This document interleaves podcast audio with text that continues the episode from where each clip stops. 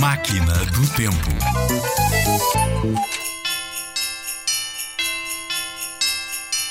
O presépio é uma tradição que vem desde o século XIII, há oito séculos, e que ainda hoje se cumpre na maior parte das casas. O primeiro presépio que consta na história foi elaborado na igreja de Santa Maria, em Roma, sendo este costume mais tarde alargado a outras igrejas. Foi pela mão de São Francisco de Assis que o presépio ganhou a representação que a Bíblia descreve, ocorrida numa gruta, com uma manjedoura, animais e figuras esculpidas, uma representação que se tornaria popular em todo o mundo. São Francisco começou a divulgar a ideia de criar figuras em barro que representassem o ambiente do nascimento de Jesus. O primeiro presépio foi construído em 1224.